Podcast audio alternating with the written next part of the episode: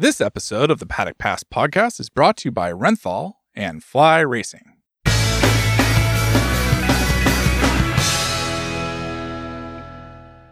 Hello, and welcome to the Paddock Pass podcast brought to you by Fly Racing and Renthal Street. On today's podcast, we're looking back at the World Superbike Ground at Donington Park. Steve English, Gordon Ritchie, Charlie Hiscott on the pod today. And Gordo, it's uh, certainly was a little bit different at Donington at the weekend. We had absolutely scorching temperatures, big crowds, and uh, a great atmosphere. It was a special round, I think, for everyone. It was indeed, um, and I think it was uh, particularly good because the crowd it got off on it so much. It's been a kind of difficult few years for Superbike in some ways in the UK, and uh, after lockdown, everything else, everybody was desperate to go. Pre-sales were good, and the event itself didn't disappoint. The racing wasn't quite as good as maybe Estoril, but we, you know that was like all-time great spectacle to see. But it was it was certainly entertaining. The crowd loved it. Big crowd, sunshine. What more do you want? Yeah, racing wasn't too bad, Charlie. We had obviously Toprak won all three races, but we had Bautista with his first crash. We had Rea trying to just bring it to Toprak as much as he could, and quite a few other storylines. BMW back in the podium, Alex Lowes' first podium of the season. So there was a lot to pick through from this this weekend. Brilliant event, wasn't it? I thought it was fantastic having all the fans back. Obviously, the weather was great, but um, it was kind of like the, the perfect thing that could have happened. If you want the championship to carry on, it was good to see that um, Jonathan made a load of points up on Alvaro. Toprak got a load of points, got his first triple win, which he's been trying to do for a couple of years now. So um, I think in all respects it was fantastic. Like Gordo said, the racing might not have been quite as good as Estoril, but there was still some good battles going on. And um, championship wise, you know, we're, it was a, I thought it was a really crucial round going into it, and um, I think it turned out very nicely.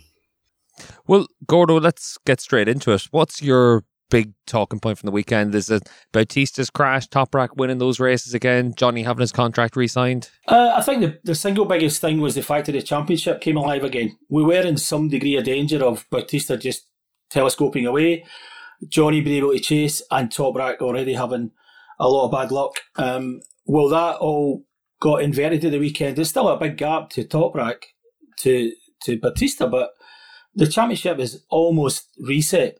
It's almost reset now.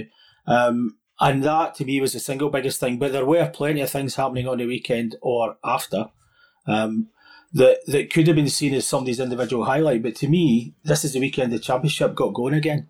Yeah, just to, um, I mean, I, I thought it was you know, great for the championship and stuff. But I think there was a slightly, there was some ominous stuff there as well, which was that obviously Bautista falling off on the Saturday. Everybody was concerned about how that, you know, we, we everybody was looking back to 2019 and how is he going to react to it? And actually came back fighting and had, you know, he actually had three good races until he crashed in that first race. He was, he was flying. And that's slightly ominous for me because that was one track where we thought that Ducati might be on the back foot. And if Alvaro's on the back foot, he has a crash and still manages seconds and thirds and podiums that's a slightly worrying sign for me. Most is going to be really interesting um, to see how things go there. You'd expect that. I mean, uh, looking through the results, you kind of expected to see Toprak and Jonathan, but Bautista now, I think he kind of proves that at Donington that he can ride anywhere. They, they don't have bogey circuits anymore, really. And that's slightly ominous for me. Yeah, and obviously enough 17 points now is the gap in the championship. And Charlie, whenever you were talking to Alvaro at the weekend, what was his overall mood, especially after the crash? Because you would have talked to him after the Superpole race, after the second race of the day as well, and uh, maybe even on the grid. Alvaro's always the same. He's always really ebullient, really friendly and warm. And actually, um, you know, he must have been questioning himself on Saturday night when he woke up Sunday morning thinking, oh my God, what's going to happen here? What's going to happen here today? And um, he rode fantastically. And I find because I'm such a Jonathan and Toprak fan, um, I find myself not probably not giving Alvaro the credit that he gets for for being such a good rider and being strong mentally. And I think he proved that about this weekend. When I talk to him, he's always the same. He's lovely. He's always got a big smile on his face. He doesn't look like he's got any pressure on him at the moment. I think he's loving. I think compared to 2019, where he was on the ragged edge to, to win those races. I find now that he looks to me now like he's riding. He's a bit like Jonathan was in, you know, when he was dominating everything, and that he's just got a little bit in hand. His advantage of being able to overtake is a better advantage to have than being good on the brakes or being good in the corners for me. And that means that his races are, are a bit easier to deal with. The other guys are having to, you know, they really are having to fight tooth and nail just to stay with Alvaro. And I think he's loving every minute of it at the moment. Well, I think that kind of leads in nicely to one of the big talking points within the paddock at the weekend, Gordo, because Scott Redding came out and said that Alvaro was nowhere near as good as Toprak and Jonathan in terms of outright talent. And I think that kind of leads in from what Charlie was talking about there about maybe not giving Alvaro the respect that he deserves. On this bike, on the Ducati, him, his riding style, his package, he can make a big difference. He is a very special rider. He wasn't that special on the Honda, but he is on this bike. And when the overall package works, he's clearly as good as anyone else. Yeah, I think so. And he's obviously got huge experience. You look at all those years he had in GPs before he got anywhere near Superbike. Um, he was always thought of as a, a, a, better rider than some of his results in MotoGP. Um, yeah, they had a lot of problems in 19. I think everybody's worked hard to not have those problems. The bike's a lot better. It's a lot more stable. Um, look at what he did in 19. Obviously, there was a bike problem that's ongoing for Honda. It's not quite there. Um, and look at what happened as soon as Alvaro got back on what is a better, i.e., more refined, more consistent, as Charlie said. There's consistency. He's, he's able to do that now. And importantly, and I agree with Charlie that they don't have any bogey tracks anymore. That said, um, he did crash for his own fault. There was no reason for him to fall at that, that corner. That was a, a human error. So he's shown he is a he's he's human. It's not like um, you know he's Rossi or somebody like that that almost never makes mistakes. So, uh, but yeah, he is, he's he's certainly uh, as good a rider as anybody in the paddock, um, and part of that's because of his experience. Charlie, obviously enough, the crash that we saw for Bautista, it was a bit different to what we saw maybe whenever you look at the Honda crashes or even the crashes like what we saw whenever he was racing in 2019, this was just Goddard's can catch everyone out. You hit a bump on the entry and that's that's the bike gone.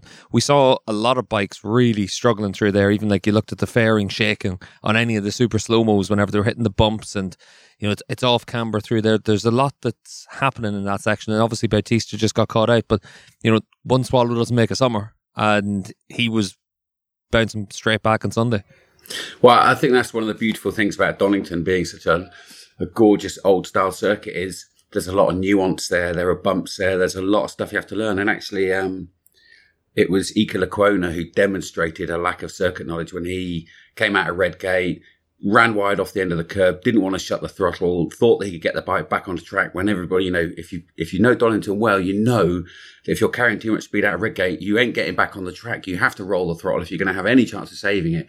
And of course, he speared off, and that was just, you know, the guy's only, you know, he was in, I think it was in FP1 or FP2, so he hadn't had a lot of experience. And that's one of the beautiful things about circuits like Donington is there is a lot of nuance. That um, bump at Goddard, like you said, Steve, it catches a lot of people out. And I don't think Alvaro did anything wrong. It was just, you know, one of those things. But the other thing I think you have to remember with Alvaro is that he's a lot stronger from being at Honda. He's had two dodgy years there that were really hard. He crashed his brains out.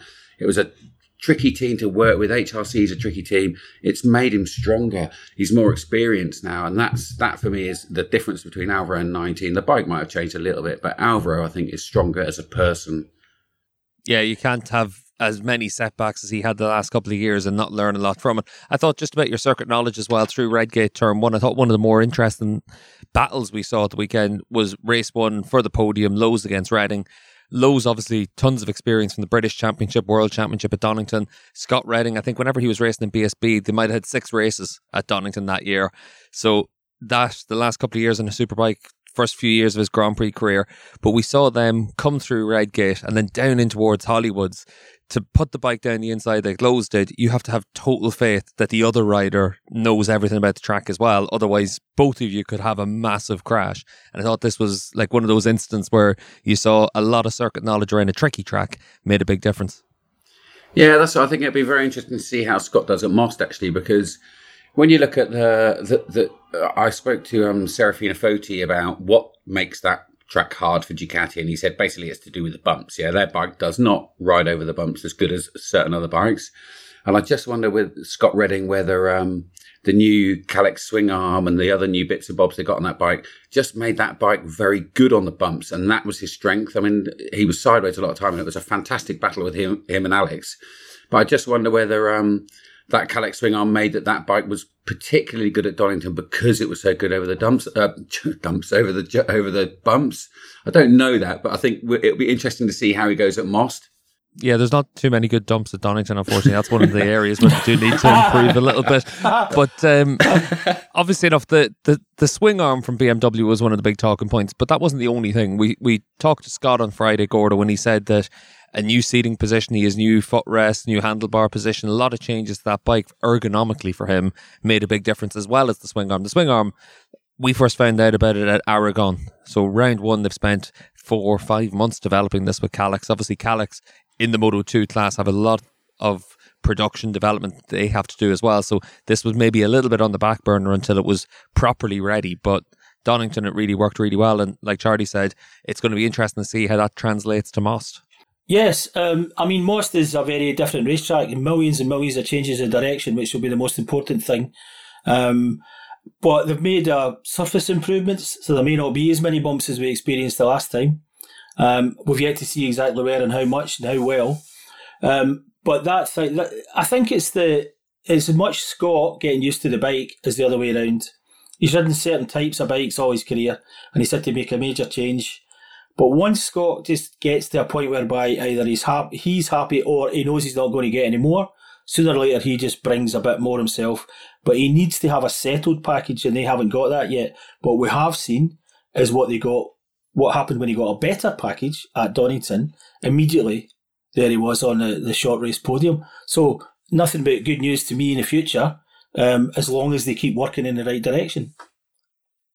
Yeah, and uh, we're going to talk about the championship contenders in part two of the show. So, obviously, we've got an interview with Jonathan Rea as well that we're going to plug into that section of the show. But just before we take our first ad break, I think a little chat about some of the wild cards we saw as well. Charlie, we're talking about BMW, so let's kick off with FHO and what we saw from Peter Hickman because this was quite an interesting team over the weekend because there were a few murmurings that maybe they're going to look to potentially do a full World Championship season down the line. Obviously, resources are never going to be an issue for that team. Really well funding, well funded from uh, Faye Ho, but uh, it'd be interesting to see whether or not they would be able to make it work on the world stage. And also, I think for Hickey as well, it'd be a maybe a step too far, too much of a challenge, because he'd also have to give up his international road racing. Yeah, I mean, obviously, I think Hickey did brilliantly at the weekend. There can't be that many riders that do TTs and BSBs and World Superbikes all within about a month of each other. But um, it would have been quite nice to know. The one thing I didn't find out was how much support they were getting from BMW. I know that Taz obviously had absolutely everything that Yamaha can give him. He had the full Monty of, of bits that, that, that they can get. I don't think Hickey's support was quite the same as that. So, understandably, I think he was he was always, he was never he was going to struggle to stay in the same sort of tier as Taz was going to do.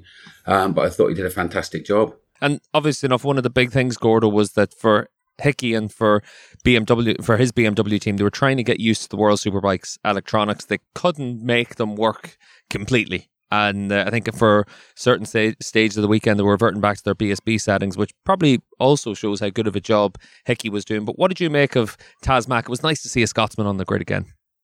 Oh, I put that one onto me, like I'm showing some bias or something. Um, end of the day, I think I think Mackenzie did as well as he could do in the circumstances.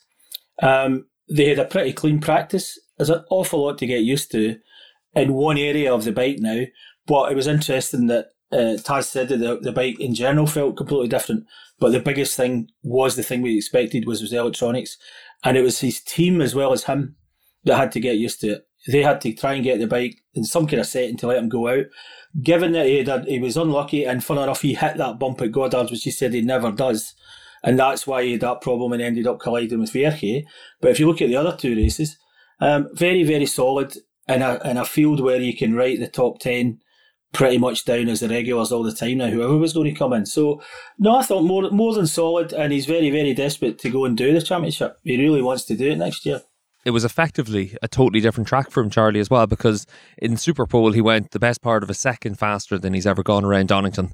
And as as me and you know, Charlie, whenever we've been go karting with uh, Luke Stapleford, we found a second around a racetrack, once two seconds around Magny-Cours, and suddenly the track was completely different, even for Taz, that would have been a little bit of a reset.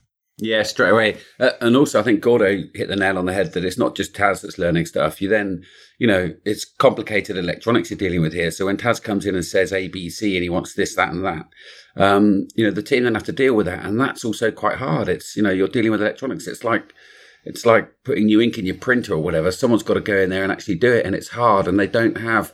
That's why you know the people earning the big bucks in the World Superbike paddock are the guys dealing with the data stuff because it's super complex. And um, as Gordo said, you know, it's not just Taz. He has to get on the bike and ride it. That's hard. He knows the track, but that is hard, and he's adapting to a new bike. But he's then got to go in, and the team have to adapt to his feedback. And you know, I think um, it's very easy to underestimate the task of what Taz had on that weekend, and, and Peter Hickman as well. Yeah, Gordo, the only reason I came to you first about Taz is because I've got a, a, good question for Charlie then as well. Because as an official representative of Eurosport, Charlie, what about uh, James Toseland's comments on Friday whenever he was saying that, uh, you know, it was a, a mistake to do the wild card? Obviously, over the weekend, we were able to see that it worked out really well for Taz and he was able to show something good. I think he was a bit misunderstood actually because his point was really was that look, if you're going to get you get one chance, right? Sometimes at these things, and for that one chance, and you've got to remember James is an absolute perfectionist, yeah.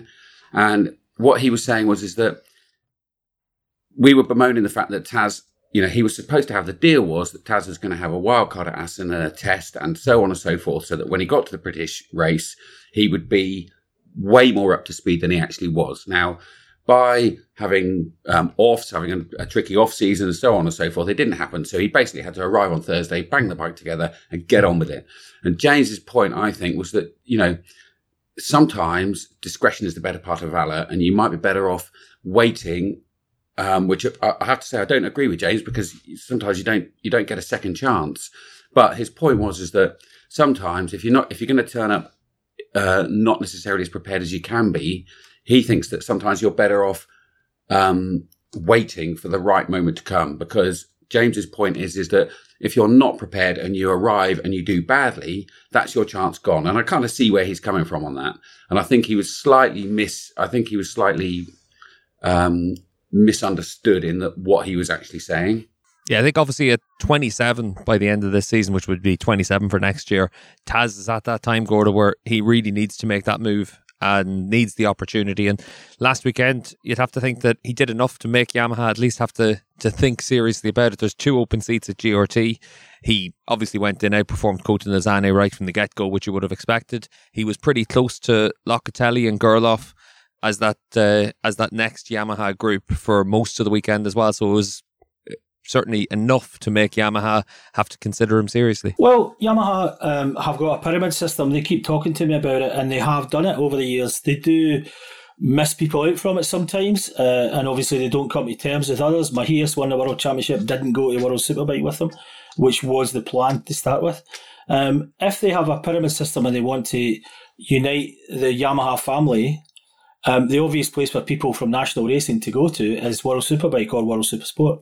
Um, therefore, if you take it, if you take them at their word and you take what the performance of the two guys who are in the second level Yamaha team, which has actually got pretty much first level equipment and backup and everything else and support from Yamaha, um, certainly cooperation from Yamaha. Uh, why wouldn't you put Taz on the bike and the next fast American guy and so on? You know, there's been a couple of years of the same people and it, the results haven't come the way they wanted. I think Gerloff's got all the talent in the world, but it isn't quite isn't quite happening for him. And Nozane's probably never going to get any better. So there's there's two two potentials for Taz or anybody else that might want to come in. Well, Charlie, just before I come to you, one question because obviously BSB, you've got Brad Ray has had a really really strong start to the season, leading the championship for another Yamaha team. If you're given a choice between Taz or Brad Ray, which would which would Yamaha take? Do you think? Because obviously it looks like Domi Aegerter is not going to get the opportunity. He's a bit too old for them with the like Gordo said that pyramid scheme of trying to work riders up. Well, I asked Domi um, Andrea Dosoli about this. In fact, I've asked him in the last couple of rounds about uh, you know who they think their rider's going to be. I think Nozane is definitely going. Gerloff, I think his future is in doubt at the moment. Um, but Yamaha, Dosoli said to me, he said the thing is, is Yamaha pride themselves on the fact that it's a process and you start at the bottom and actually they can take you from the blue crew when you're 11, you know, 12, 13 years old, right up to MotoGP.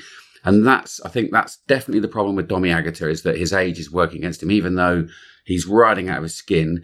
It's the ethos of Yamaha to take riders in, a, to, to put them into a, onto a belt basically that moves them up. Now, if you're Domi Aegerter, as an extreme example of that, is that there's not really that far he can go. Okay, he can jump onto a superbike and so on and so forth. But Yamaha, I would guess, are looking to the younger riders, which, but Taz and Brad, they're not young in the world of motorcycle racing at the moment. It, it, you know, which sounds really, really harsh, but that's what I think for me, if I had to say that's, you know, I don't know what Yamaha are thinking or deciding, but I know that they like to bring people from from the bottom and point them up towards the top, and I think that's certainly something that's that they hold very dear to them. That's their ethos. Yeah, and I think you'd have to look at in Supersport. Baldassarri had another really good weekend. We've already talked about how tricky Donington is to learn his first weekend there, and did a really good job in the Supersport class. He's been close to Domi. He's only missed out in the podium in one race. He's certainly a rider that would warrant being looked at by Yamaha. He's a young Italian rider. Okay, so so so here's here's the problem for me is that the MotoGP circus is now functioning so well in that you can start in a talent cup and you can he- get into MotoGP in a very short space of time, relatively compared to how it used to work. And that's happening a lot now. So if you shine in Moto 3, you can find yourself in MotoGP in two years' time, yeah? And that's fantastic, right? And what that means is that now people are falling out of MotoGP and now World Superbikes is looking a much, much better proposition for them.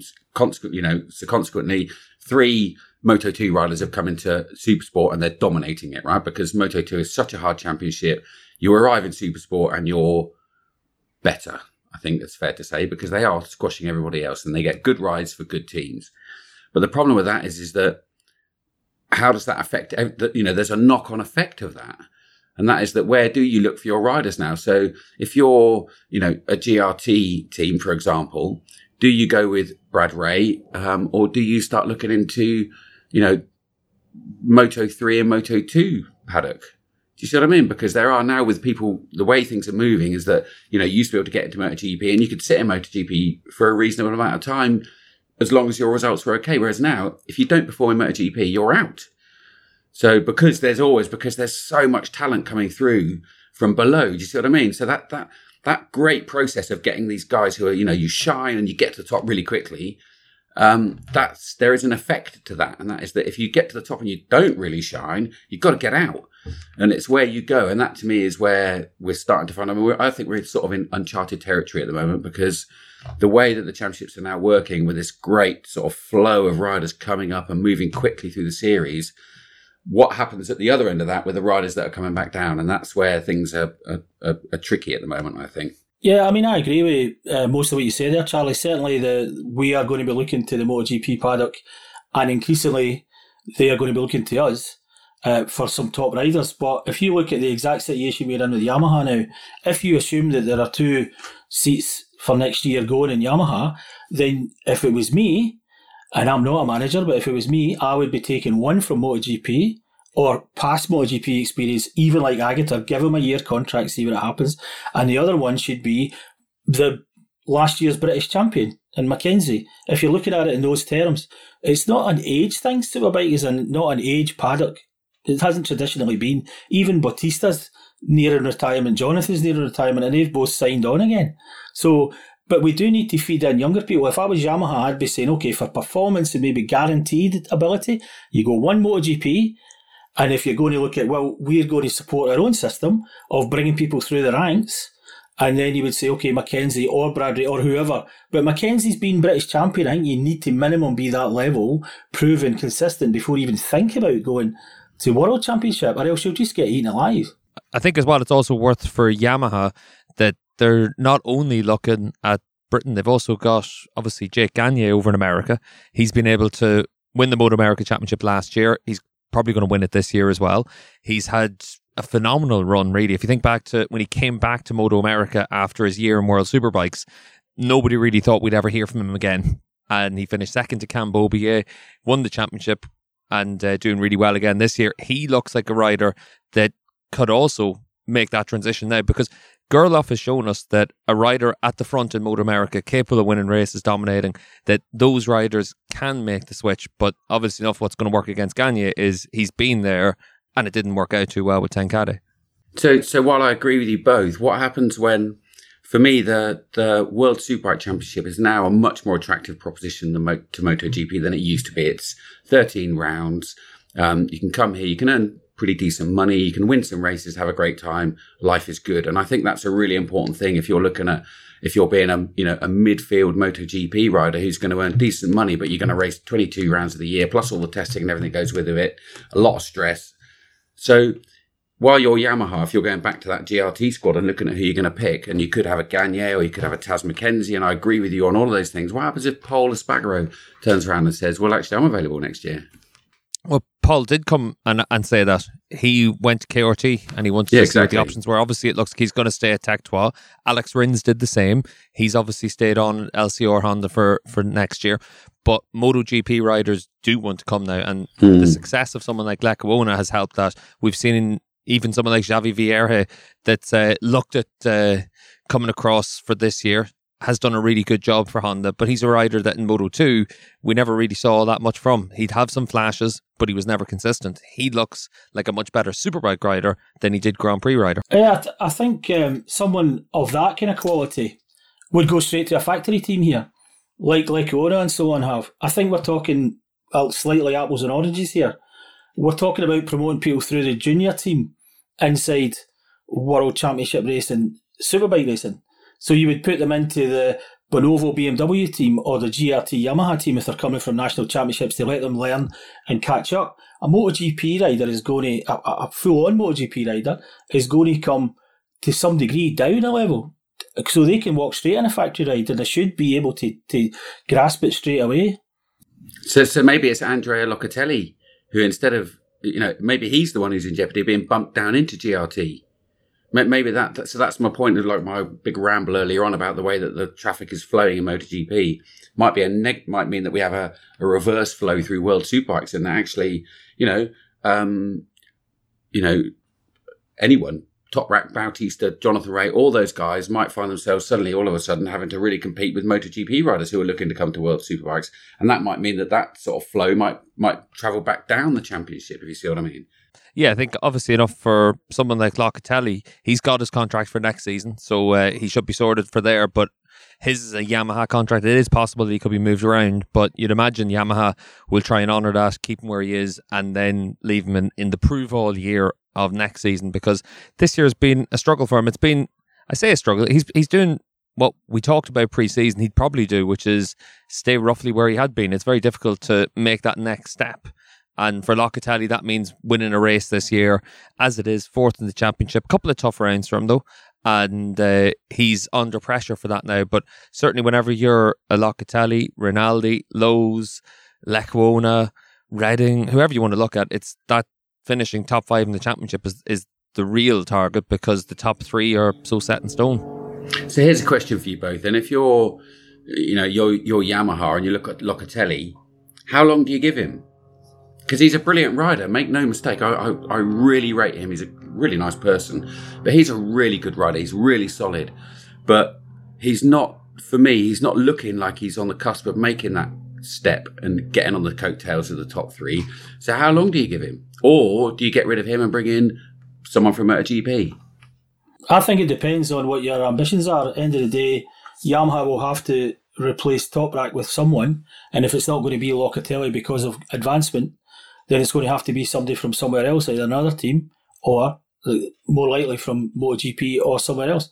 Um, when he goes, if he goes to MotoGP, he's your one competitive rider, and that's exactly the same situation with the other top three.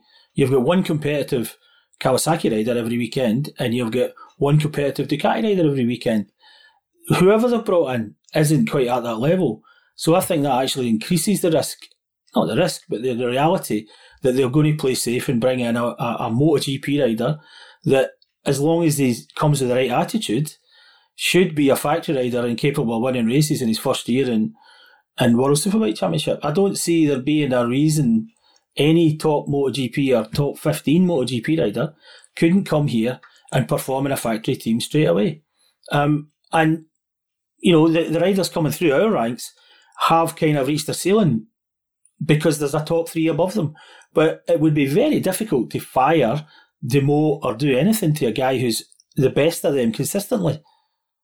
you know, that it, would be really, really difficult to look at Locatelli and say, sorry, son, you haven't been quite good enough when every other manufacturer's second riders are not doing what he's doing. BMW, theoretically, have got two potential championship winning riders in the future. And no other fad is nothing but bad luck. So we need to see where those guys end up. But Michael van der Mark, as we've seen, can beat the best on his day and hasn't had the most consistent time. Honda to Yamaha to BMW, injury, injury. So we don't really know the true potential of Michael. And maybe all these injuries will, you know, he's a feisty guy. If he can turn that into positivity, saying, right, this is my last chance, then maybe he's the next guy from inside that's going to really step up. He's certainly got the talent. Redding's got the talent to, to, to, to take over from any of the top guys if he gets a really top bike. Look at what he's done with a bike It's nowhere near ready at Donington there. So when hit the if and when the BMW is a truly performing bike, they've got two potential champions in the post Rea, post Bautista era, when Toprak gone. That's what we're looking at. That's the reality we're looking at now. Is pretty soon that's going to change completely. Not a couple of years, it will change completely. Just one thing, really quickly, to just move on from one of the things you were saying there, Gordo, about the riders 15, 16, whatever position you want to look at in MotoGP that could come in and do a really good job. You've got Nakagami, he's 16th in the standings at the minute. Paul, Alex Marquez, Franco Morbidelli, Davi, they're all right down at the bottom of the MotoGP standings. If they were to say that they wanted to go to to World Superbikes, they'd instantly command one of the top bikes on the grid and do a really good job. So, for me, I, am in the same boat as Gordo, you know, and and and it is a case of they're they're a step up as well potentially. Like I think Locatelli's a really great rider. We saw what he could do in the super sport class, but is he a rider that's going to win you a Superbike World Championship? If Toprak leaves next year, do Yamaha have the confidence that he's the guy to replace him? And on the basis of what we've seen so far, you couldn't imagine that he is, you know, the next guy to win a championship for Yamaha. Hey Gordo, I've got a question for you. Do you think BMW will get their crap together enough to win a championship? Uh, I'm I'm old enough and experienced enough, daft enough, and, and half educated because of the years I've been there enough to never say never for anybody. There's no reason why a massive multinational company like that can't. Uh, and they've, they keep reaffirming their um, their, their positivity towards the championship. Um, they really want to succeed. They've, they've come here, nearly won it before. Remember, if there hadn't been a few human errors towards the end of Melandri's thing, they would have been. They were still challenging. Um, this is full factory. They've got four factory bikes on the grid. I see nothing but good news there. What they don't have, Redding wasn't quite quite as good as Johnny, even when he was on a factory Ducati. And Michael, as we've covered, it's possible for him, but there has to be a step change.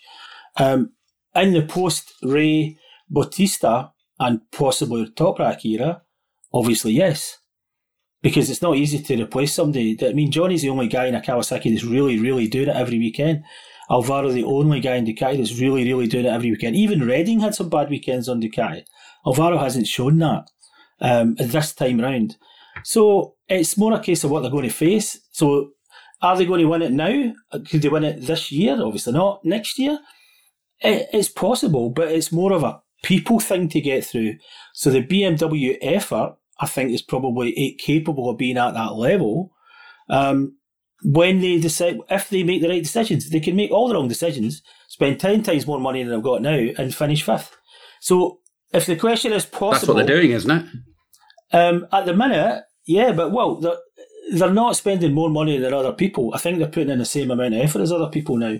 I don't see any reason why, if everything points the right direction, the talent in, in amongst all the in that team and everything else in, is all there. It has to work in the same direction. There has to be a kind of plan that's flexible enough to change if it's not working. But it all has to point in the right direction. I've got a very British team in one way, and then the German guys with a Dutch guy above them doing all the technical stuff if the decisions are made correctly, the resources are there for them to do it. So whether or not they're going to do it is going to be up to them. I think it's entirely capable for that uh, manufacturer with a high performance bike to challenge. There's nothing special about the Kawasaki uh, base bike. The BMW is a theoretically better race bike than the Kawasaki is. So it's what they do.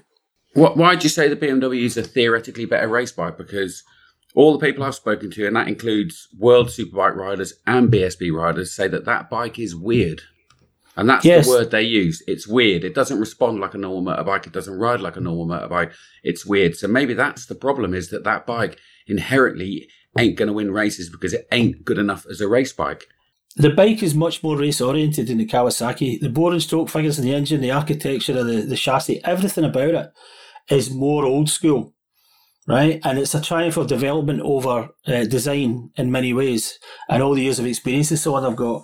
But uh, yeah, and I don't, I'm not disagreeing with that. And the BMW is a bit weird, but maybe that swing arms de-weirded it.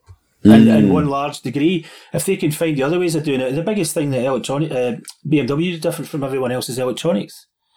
So maybe somebody somewhere is going to have to go, you know what, let's just get the same as everybody else. Let's not try to do it our own way with probably a lot of the software bases and, and uh, engineering uh, to do with cars, which is so far away from bikes and electronics. Car electronics are totally different from the stuff that you need in bikes and what you need, what the rider needs in bikes. And that's where maybe their weak point's been for a long time, is, is that understanding. Just just one quick question for you, Gordo. Now, this is a theme that I've heard a lot all the time that BMW have been in the championship, certainly over the last four or five years. And one of the criticisms I hear leveled at BMW quite regularly and still being leveled at BMW is that they don't listen to the rider. Do you, do you think that's true? if they don't listen to the riders and don't respond to what the riders want and need, they're never going to get anywhere. However much the resources they throw at it, we, you know, I've spoken about this in the past. If you don't give the rider what he eventually needs on the track, I need the wheels painted pink. Well, paint the wheels pink. Who cares if it makes a guy feel happier and more settled? Just do it. Don't let him do something engineering wise which is not going to work. I want triangular wheels. That might not work. But every reasonable request from the rider and everything that needs to be there. The problem with big companies like that, and especially, um, it's very easy to say, no, no, we know better because they're such big, big multinational things that whatever's coming from the top is correct because there's more people they tell, you know, they tell people what to do more often. They have a plan and it's difficult for certain companies to deviate from a plan. They can't quite put it all out of house. They can't quite keep it all in house because they don't have the knowledge and they have to bring other people in. But when you get Scott Redding finishing third at Donington, the weekend that they get new parts on the bike after a bit of a test that they did that they had to cut short and get on a podium straight away, I, I just don't see any reason why it is not possible. Whether it will happen is is up to the human beings that are behind it all because racing is still a human sport. Technical, yes. But as I say, there is absolutely no reason that the collection of people and the collection of things that they have underneath them cannot be made to work in a more consistent basis. It's time. They need more time and they need to make the right decisions. If they make the wrong decisions, they're screwed. Yeah, three top fives for Scott at the weekend. If BMW can come away with three top sevens at most, I think that's a good sign that all of the upgrades did work. Charlie, you've been asking you've been asking a few quick questions. Charlie, I got a quick question for you. Oh God! All right, go on then. Hit me, hit me up. Charlie, do you want to hear about the latest products from Fly Racing?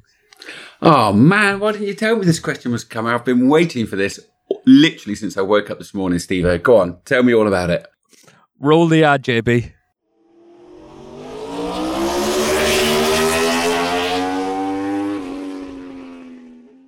Fly Racing introduces the new FL2 glove. With molded hard knuckle protection, this race inspired glove is equipped with palm and gauntlet sliders and touchscreen compatible fingers. Available in three colors and sizes from small to triple X, the Fly Racing FL2 glove is the perfect answer at the perfect price. Check out flyracing.com to see more. Welcome back to the Paddock Pass podcast brought to you by Fly Racing and Renthal Street. So, we've had a big discussion about everything except what seems like the most important riders from the Donington Park weekend. Gordo, really quickly, before we have a, a, an interview with Jonathan Rea, what were your thoughts on the battle between the two of them? Because, particularly in race two, we saw the first half of the race, Johnny was really strong, trying to battle, just couldn't make the move, couldn't make it stick. Race one, we saw in the really hot track temperatures that the Yamaha just had that step. Well, Toprak found his happy place on the bike again via uh, his crew chief and everybody else involved. Um, and look what he did with it immediately at his favourite racetrack. Um, he hasn't been happy on the bike all year, that's obvious. Um, and suddenly he was happy on the bike at his favourite racetrack with the mega determination um, after a difficult start to the year. And he didn't look like, I mean, he's always out of shape, but he didn't to me look like he was going to really put a foot wrong. Not really. Um, it was a massive surprise. On Friday, we didn't, I don't think anybody really saw that result coming, but it was the changes they made to the setup of the bike, to his confidence, and it suddenly just clicked in one session, and oh, okay, we're going to go with that. Johnny just didn't have enough at, um, at that track uh, to take to Toprak. And that was a surprise. He tried hard in the second race, but of all things, it was his brakes heating, overheating in the very hot temperature, sitting in a slipstream behind. Ironically, it was sitting behind Toprak, which he had to do that then ended up messing up his, his final ability to chase, and then he got caught by Bautista. So, um, yeah, difficult one for Johnny because he really expected to win. And when we saw how fast he was in the Super Pole and everything, uh, you know, he thought, wow, you know, here we go. And it just didn't happen. But so it just, that's the good thing. It, it was such a surprise. As another aspect of this weekend, it was pleasing. It was a surprising weekend and they end up with the results. Charlie, obviously, the last five races, Toprak's only dropped five points. He's had four wins and a second. And Gordo said it best there whenever he said he was at his favourite racetrack. Everything about Donington he seems to love, and especially those final couple of corners. The Melbourne Loop and Goddard are two corners that everyone hates for the entire calendar, except for Toprak, it looks like. What's weird is that, um, speaking of Toprak all weekend, I mean, as we all do, he didn't seem happy at all all weekend. I spoke to him on Saturday evening after he'd won the first race, first long race. And I was like, how do you feel about tomorrow? And he was like, oh, I'm not happy. I said, well, what about the Super Pole race? Well, we'll see how that goes. But, you know, and then I spoke to him after the Super Pole race. Um, like I get the best chat I have with them really is generally just before I do my Parc Ferme interview when they come over to me and then they have to wait for about 30 seconds until they, till we till they come to air on TV. So I have a quick chat and I go, how was it? And they go, oh, you know, they're deep. They've literally just stepped off the bike. So it's quite, you always get a, a pretty honest opinion there, I think. And actually, although Toprak obviously did brilliantly, I don't think at any point that he thought he had, I don't think he felt confident at all. Whereas Jonathan was the reverse. I think Friday by Friday night, Jonathan was really confident and was slightly surprised by Toprak's pace. And Jonathan, I mean, like, he's he's not happy, right? He had a, he actually had a really good weekend. He made twenty odd points back on Alvaro, which was the which was the job for the weekend. Um, but Jonathan's a, a, winning addict, and if he doesn't win races, he's goes into withdrawal. And I think that's what happened at the weekend. Even though he could see the bigger picture and knows he's had a decent weekend, he was hacked off because he wants to win races. He's, he's addicted to winning races, particularly at home. So I think that he was probably left on a, under a bit of a cloud, even though he'd done the job, which was to turn up and make points back. So it was a, they weren't, it wasn't as you'd expect, if you see what I mean. Yeah, no, I, I totally understand what you're saying, Charlie. I think uh, ultimately, um, after everything that happened to Toprak, that's affected his psychology, although he avoided the question twice when he was asked on Sunday night about it all. Um, but ultimately, I think he was just under so much stress because he'd, he'd now set himself a new dream to win three races in a weekend. And he'd made the first part of that on Saturday night, but he had two more to go. And then he made Super Pole. I think he was probably his most stressed at the start of the third race because he knew, I've said this in public, I want to do this, now I have to deliver. Um, and then he went and did it. Um, so that's one. Uh, Johnny, Johnny, um, yeah, he, he, needs to win. He has to win.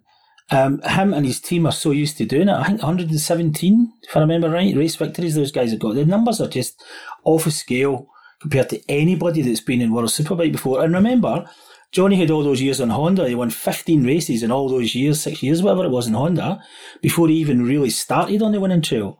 You imagine what his figures would be like compared to Fogarty or, or Bayliss or any but the other really greats of the championship if he'd been on a truly winning bike like the Kawasaki has turned out to be for his whole career in Superbike. I mean, it's he'd have 10 world championships. It's crazy. So his expectations are not normal because his ability to win races is not normal. You know, Mick Doohan was the angriest guy in the world when he didn't win a 500 GP for those five years. Um, but nobody can win them all. But um, I think that's you're, you're exactly right that Johnny is a winning addict. His expectation is to win at every racetrack, at least one race a weekend, through ideally three. They, that's what they do. I think that's why they're so successful, backed up by their abilities. But it's a mentality thing. Sooner or later, those great sportsmen, it goes back to mentality, courage, inner strength, self belief. all those positive things. But when you know you can win, you have to win. And when you don't, the world's not right. Literally, the whole world is wrong. Uh, hold on, I'm not in the top step. And that Johnny's one of those people that's got that in his head. I tell you what, Charlie, just whenever you hear Gordo listing all the virtues that a champion needs, it, it seems like Gladiator when uh, Caesar was telling his son all the things that he didn't have. And th- this is what it reminded me of for you, Charlie. If only it was courage. If only it was all those things for you, Charlie. He might have been talking about you, Stephen, podcast presenting and being, you know, the best at podcast presenting, which you clearly are. Uh, that's that that that's Adam actually. Look, Caesar is the you know Charlie is the Caesar of the, the, the paddock microphone. That's it. There's no there's no other emperors for us. Just remember the Ides of March, Charlie, right? Before you get too cocky. Just remember the Ides of March. Oh, right? Jimmy, I can't, I can't understand you. What you're saying? What is this foreign language no, you're speaking no, to me? I know. Oh, I it's Scottish, isn't it? I forgot that. Sorry, mate. Yeah. They, they, no, mate, I love it. I love it. I, I wish the Google Translate's on fire. the Google Translate doesn't cover me. That's the problem. That's exactly right. Nothing covers you, Gordo. There is no Glaswegian translation on Google. Mate. I wish there was. Well, let's hear from uh, Jonathan Rea now, just before we finish up the show. Jonathan Rea, thanks for joining us on the Renthal Street Sessions interview for the Paddock Pass podcast. And it's been a while since we had you on the podcast, actually, but uh, we're going to kick off just with a little bit about your training away from World Superbikes. Obviously, motocross has always been your main outlet for training. And uh, I think it's fair to say that you're more of a frustrated motocrosser than a, a, successful road racer in your own mind? Yeah, well, it, was like that in the, the very beginning. You know, I was quite reluctant to change the road racing back in 03. But and I don't want to bag out the sport because I love it more than probably my own job, but I sustained so many injuries without even having a big crash, you know, twists and turns or impact injuries. And that was, um, that was tough. It took its toll on my body. You know, my knees are pretty bad. I've had, um, two ACL reconstructions and an MCL reconstruction in my, um, sorry, an ACL and an MCL on my left knee and an ACL on my right. The meniscus and, and cartilage in my right knee's non-existent. You know, it's quite bone on bone. So I make a right racket walking up the stairs, and they were all sustaining motocross. But in saying that, it's uh, it's a sport that I love the most. I probably follow motocross and supercross more than I follow MotoGP, um, and it's yeah, it's where my heart lies. At a time, I would have said I would have swapped my world championships for motocross world championships, but yeah, I'm so content what I do now. Motocross is just a it's a passion. It's a fun thing. Um, something I use in my training quite a lot, more so in pre-season because I get the jitters that when I start the season that anything could happen. You know, in motocross because um, I I think it's a tough sport when you're a road racer and you're training because if you didn't grow up motocrossing, there's risk everywhere. You know, you don't know the techniques when you get cross rutted or you wash out over a few bumps or whatnot. So then it goes to the opposite effect that you can ride around at an okay level and, and ride round. Or that I was I have decent national level. You know, I won British motocross um, championships in the schoolboy classes, and uh, a lot of national championships back home. So I ride fast, so when it goes wrong, it can go horribly wrong as well. You know, I had a big one in January at my my training track back home in Desert Martin, and um, it sort of knocked the wind out of me. And I went to Spain to ride hardpack then, just before the season started. Did a few, couple of week block there, and got a lot of riding under my belt. Prepared me for the season, but you always get out of that camp thinking, you know, thank God I'm in one piece. So um, I've been I've been on the bike once or twice since the start of the year, and um, but I love it, mate. It's unbelievable. Obviously enough for you, Desert Martin's been second home really over the course of the last few years for you. What is it about the facility up there that draws you to it? You know, it's where I grew up. Um, so I have a lot of my childhood memories, and um, it's um, it's it's one of them where you drive through the gates and up that hill, and the track just opens up, and you you remember the the motocross Grand Prix that have been held there. One Gordon Crockard, you know, probably the, the greatest of all time from our country to ride world motocross, you know, beating Stefan Everts and, and guys like that. That really, um, you think, oh, you know, I raced around here. There was always that thing, you know, it held a British motocross championship for years. And um, the English riders would always travel across. It was the only home race we had, and there was all these jumps that I mean, the English kids were really good at jumping. We didn't grow up aside from Desert Martin and a couple of uh, you know Johnstown down south was quite jumpy and supercrossy. Dundalk as well had a good track that was had a lot of big tabletops. Always worth mentioning Dundalk. But- it, but- a great place to. Do you, do you remember that place? so they had that bridge jump, like an up and under. It was cool. But Desert Martin had big jumps. And I remember my dad telling me after the practice at the British Championship on a 60, he said, Jonathan, listen, if we're going to win this race, you've got to jump the step up on the first lap. So it's off the start, 90 degree right, ski jump, and this big step up on a 60cc bike. Because the English kids would be doing it and uh, yeah, whole shot at it. And I just remember going over that ski jump and holding it, like hooking a gear and holding the thing flat stick on a 60. And I sent it, and it's a big, big jump. But um, yeah, it was cool. You know, I that was '97, and I won the British Championship that weekend, and um, that was super nice memory. Obviously, enough for your bikes at home. They're Kawasaki machines that you have, but what changes have you made from the stock bike to to bring it up to the spec that you wanted for whenever you're training? So straight away, um, you know, to be fast in motocross, you have to be comfortable. Um, for me, I really fortunate that Showa look after the suspension side of things, and then it's about position wise, and um, you know, I'm so fortunate that Renthal actually look after me in or my team in uh, road racing. So much so that in fact I got uh, a bit cheeky and reached out for some uh, handlebars and grips because I was constantly um, using the, um, I used the soft, you know, half waffle, half diamond, uh, soft motocross grips. The you know they're the iconic grip if you like. They brought the you know the the Kevlar range out, the dual compound range, but you know I just like the the old faithfuls that I grew up with. You know, going back to that. Uh, and then it's handlebar, and you know they have so many different handlebar bends, uh, replica bre- ble- um, bends. Um, now most OEM models are coming out with Renthal handlebars as well as standard. So um, the small upgrade I use is um, I just go to the last season I used the fat bar, which doesn't have a, a crossbar mount to reinforce it, but um, I've gone back to the the twin walls now, which you know it's a bar that I finished my schoolboy career on, and um, they're used by all the world top any of your heroes. You know, growing up, McGrath, Reedy. You know, it's um, they all use Renthal, so that was um, pretty pretty proud, and it makes me uh, not proud. Makes me feel cool, you know. It like makes me feel cool having Renthal products on my bike, and of course, then there's the the chain wheels, sprockets, and chains.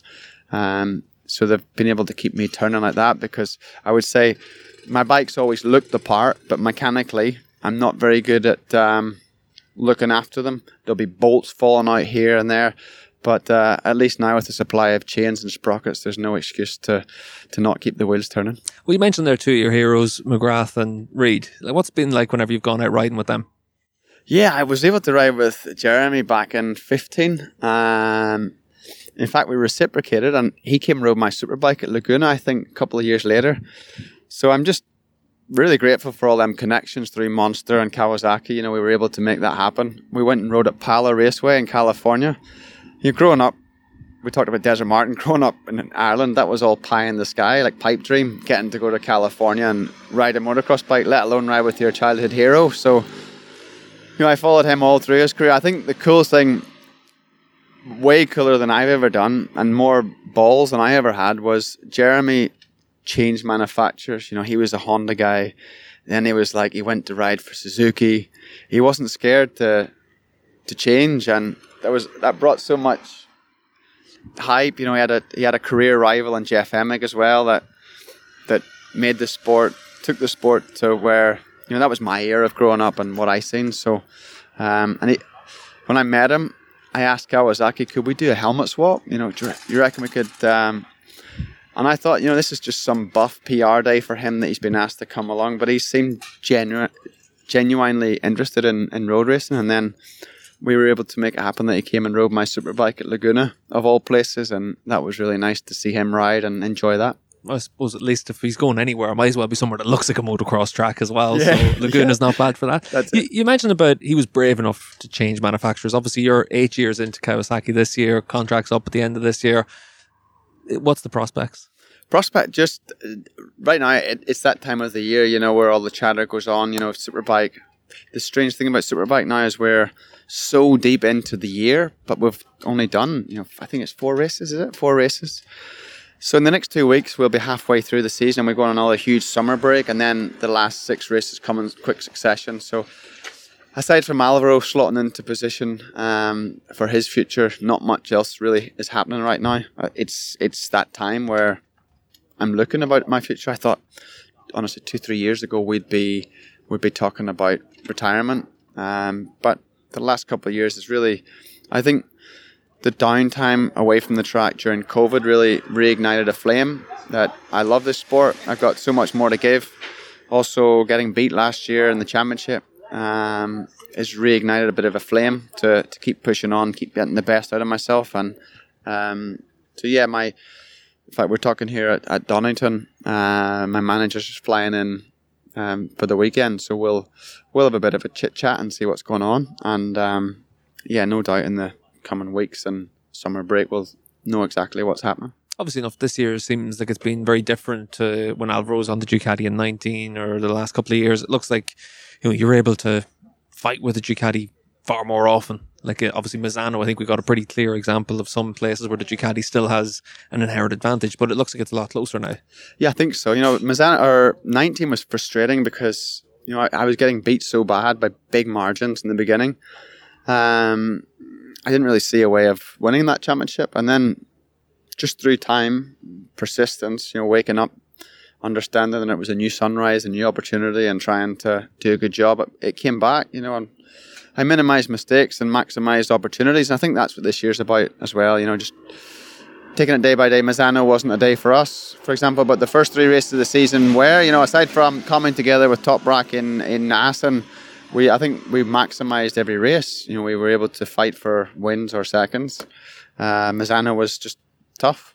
Um, we we don't we understand potentially why, but of course you can't win them all. You know, some weekends you're going to struggle, and we struggled with the fourth place in the in the race too, and we were on the on the box both other races, but um, just not quite close enough in that race too. So Donington here, um, Most, two tracks where I think we can do a good job.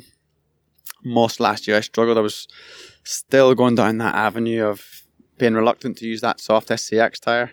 This year it's um, it's a weapon in our bike. You know, it doesn't cause the same problems pushing the front that it did last year. So I feel um, these two races coming in quick succession can be a good opportunity for us to try and uh, bridge the gap in the championship a little bit and um, go into the summer break in a good way. Just before we finish up, Johnny, obviously when you look at a three-way title fight like this, Toprak's a little bit behind the curve at the moment, but when you look at when you have to battle with Bautista, when you have to battle with Razgatlioglu, like how different is the mindset for you? Well, they're two mentally very different riders, technically different riders, and they're on different bikes as well, which which you have to race them in different ways. Um, it's a hard one, you know, without giving too much away. Um, in strategy, you have to race with them differently. You, sometimes, um, with Toprak, especially after Assen, you have to you have to pick your battles sometimes. Um, with Alvaro, I think uh, every corner has to be a battle because of how their bike works. But um, it's good because you know, if you have a good weekend, you can really take a lot of points out of one of them that has a a bad weekend. And we see you mentioned Toprak's that bit out of it. I actually right in the middle. I don't know if I'm bang in the middle of, of the points, but I look at them both as the same. You know, at the end of the championship, I also see that Toprak could be a potential winner as as much as Alvaro. So um, I think there's so much win- so much racing left, and um, I'm excited because win or lose, they're two good riders and good manufacturers, good, well supported teams now, and it heightens that feeling when you win because you know you're beating good guys. Also, it's um, it makes it disappoint more disappointing as well when you don't win because um, or you're third, or you're worse. You know, because you can be assured if you have a bad day, it's still going to be them two guys on the podium. So you have to minimize them days. Yeah. Obviously enough. Alvaro's come over. He's won a lot of races in a position to win a championship in 19. Strong position this year as well. Scott Redding's come over in recent years. He's been able to win a lot of races, challenge for a championship. Lecuona comes in now, looks very good. Vierge. It looks like MotoGP riders are now looking at superbikes as a as a real option now earlier in their career as well. They view this as maybe not as much not as much time away. Obviously, we're 12, 13 rounds compared to 21, 22 rounds. You know, it's a championship that looks a lot more appealing now than it did, say, five years ago. Yeah, I, I do always think that. I don't see why there was never the appeal. Of course, if you're on the the factory contracts in MotoGP, it's hard to shy away from, especially when you're, um, you know, a young kid with um, big dreams. You know, but I think the reality is uh, it's a tough sport as well. The trend in MotoGP is riders are getting younger and younger. Uh, they're not scared of taking Moto 3 riders now or very young Moto 2 riders like Quartararo, okay, who had uh, an incredible um, through the feeder classes, but the year he went to MotoGP was had a struggle in Moto 2. I don't think he was. I think he won one or one race in Barcelona. Would that be right? Yeah, he won what, two. One was taken off with a tire pressure, I think, that year. So um, yeah, they tra- they're getting younger and younger. So now all of a sudden you find yourself 27, 28 years old and being the old guy over there, uh, or older, let's say. So um, naturally, I guess that's the place where they here they want to come here, and um, I do. Unfortunately, World Superbike is not a feeder class for MotoGP, um, so it's a bit of a a dead stop, you know, and we're not getting a lot of riders from national championship anymore, and the BSB Mm, C, EV, CIV championships or Moto America isn't feeding World Superbikes. So the riders have to come from somewhere. And in, in recent years, it's been Moto 2 to Super Sport or Moto 2 to Superbike, and now it's MotoGP to Superbike. So it's it's good, you know. It's um, world class riders anyway, and it's the cha- people are talking about the championship again. So it must be something good. Definitely talking about the championship all the way through this year. So thanks for talking to us as well, Johnny. Cheers, mate. Great to hear from Jonathan Rea on the Paddock Pass podcast again for Renthal Street Sessions. And Charlie, just to, in the aftermath of that interview, it was announced that Johnny had re signed with Kawasaki for two years. Obviously, there's a sense of disappointment within the paddock to a certain extent because there was the prospect of maybe changing manufacturers for Rea. As it is, you can't be too disappointed at the prospect of seeing Jonathan have to ride like he's doing for another couple of seasons. Yeah, and we've like we've been in this situation before where Jonathan looked like he was going to jump ship. And the thing that we'll never know because only Jonathan will ever know this is that you know it, he says he wants to go to Ducati. He's, said to me a few times over his career that he'd like to ride on a Ducati. I mean, everybody wants to ride on something else. That's cool.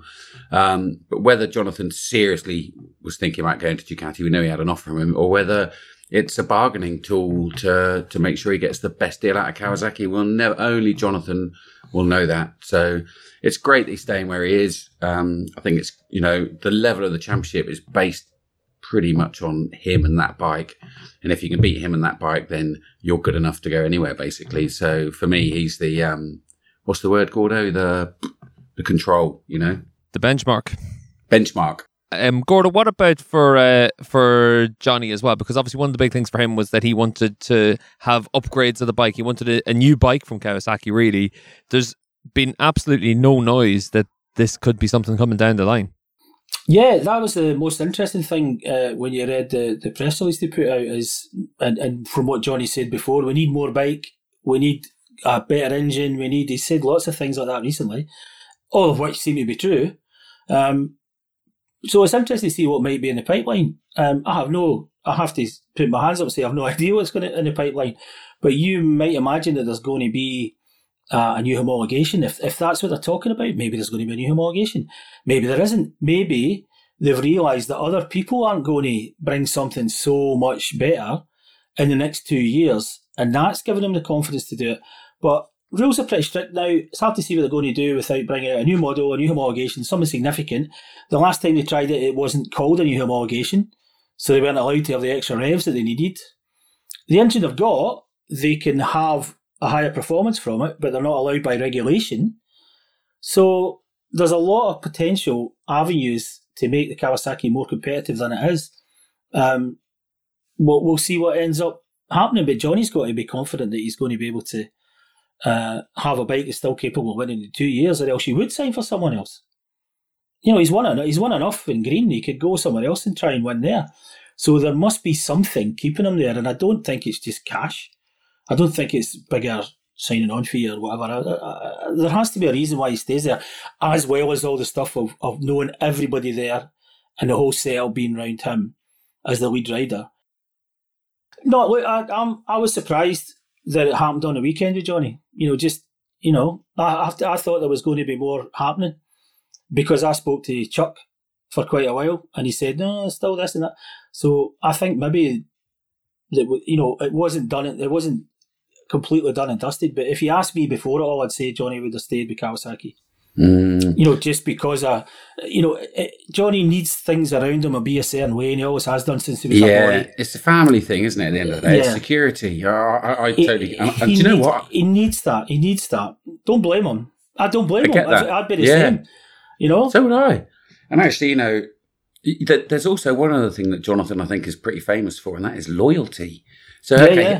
I- I, think Sure. it, like the idea of going off and racing a Ducati for a couple of years and finishing up like that. It's a lovely idea. It's really romantic and it's lovely. But actually, Jonathan's been with Kawasaki a long time. I think that he's. I think there's a lot of loyalty to the to everybody in the team. Do you know what I mean? There's some very very strong reasons for him staying at Kawasaki. Yeah, yeah, and I agree. I think it would be difficult for him to put red on and then turn around and beat all the people that he's he's he's had such a look at how hard it was for him to leave Honda. He had two Right. chances to do that to go and ride for somebody else in Superbike. Okay, so uh, Gordo, what was your high point of the weekend? Uh, the individual high point was seeing Toprak achieve his three wins. That when he crossed the line for that third one, it was kind of a depending on your viewpoint, justice done after Magny-Cours last year, or just happy for the guy because he'd come out and been big and bold and brave enough to say he wanted to do it and then achieved it. You know, big grin on his face.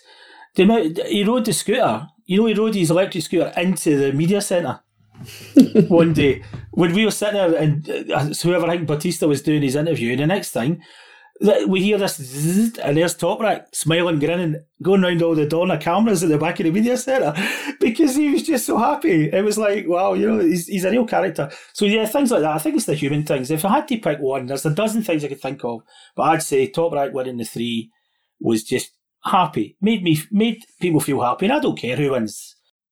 Obviously, enough Gordo upgrades and updates always important. If you want to keep as up to date as possible on all the latest news within the MotoGP and the World Superbike paddock, check out patreon.com forward slash paddock pass podcast. When the MotoGP season resumes at the British Grand Prix at Silverstone, we're going to have full coverage as usual with Neil, Adam, and David getting you up to date each evening of the British Grand Prix weekend. Charlie, though, what was your overall high point of the weekend at Donington Park?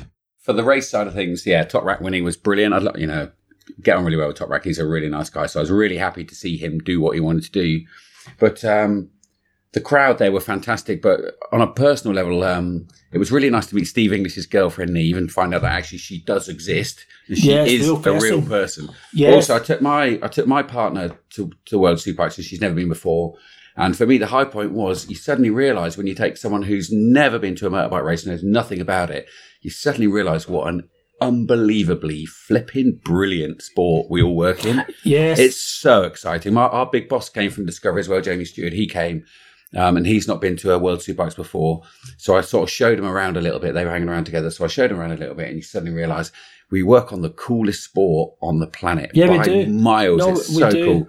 So I really we enjoyed do. that side of it. And that doesn't happen very often when you suddenly get a, a chance to sort of take a bit of a check back and have a look, and you suddenly think, oh my God, this business we work in, we're lucky. Do you know what I mean? It's so cool. It's such a cool sport.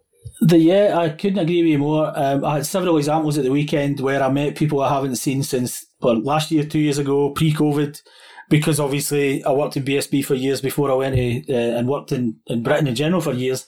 And it was amazing. I couldn't get 20 yards without shaking hands or saying hello or whatever to someone. But the funny thing is, you're saying that, the last motorcycle race that my wife went to was, I believe, if my memory serves me right, Mallory Park BSB about 1996. Right. she's, she, she's been out on the bike with me, but she's a horse person. I'm an iron horse person, and she's a horse horse person. And never the twain shall meet in that regard. But Yeah, I couldn't agree with you more about the. It was such a cool. We've had a few good, feel good weekends, but I think Donington, maybe just because of where we're all from, was the high point for me so far. Misano was off scale. It was wonderful. And I think probably I was an Italian in a previous life because I just loved being there and we've been deprived of it for too long. Um, and obviously worked with loads of Italians over the years. It, but but Donington was, I think, just because I knew so many people that I hadn't seen for a while, you know, because they don't go to the races, they only go to Donington once a year. So Great stuff. We're going to be back in a couple of weeks' time for the Paddock Pass podcast after the Czech round at Most. This episode of the Paddock Pass podcast was produced by Jensen Beeler, David Emmett, Steve English, Neil Morrison, and Adam Wheeler. It was edited by Brian Burnett. Music is provided by The Liberty. All inquiries can be sent via email to team at paddockpasspodcast.com.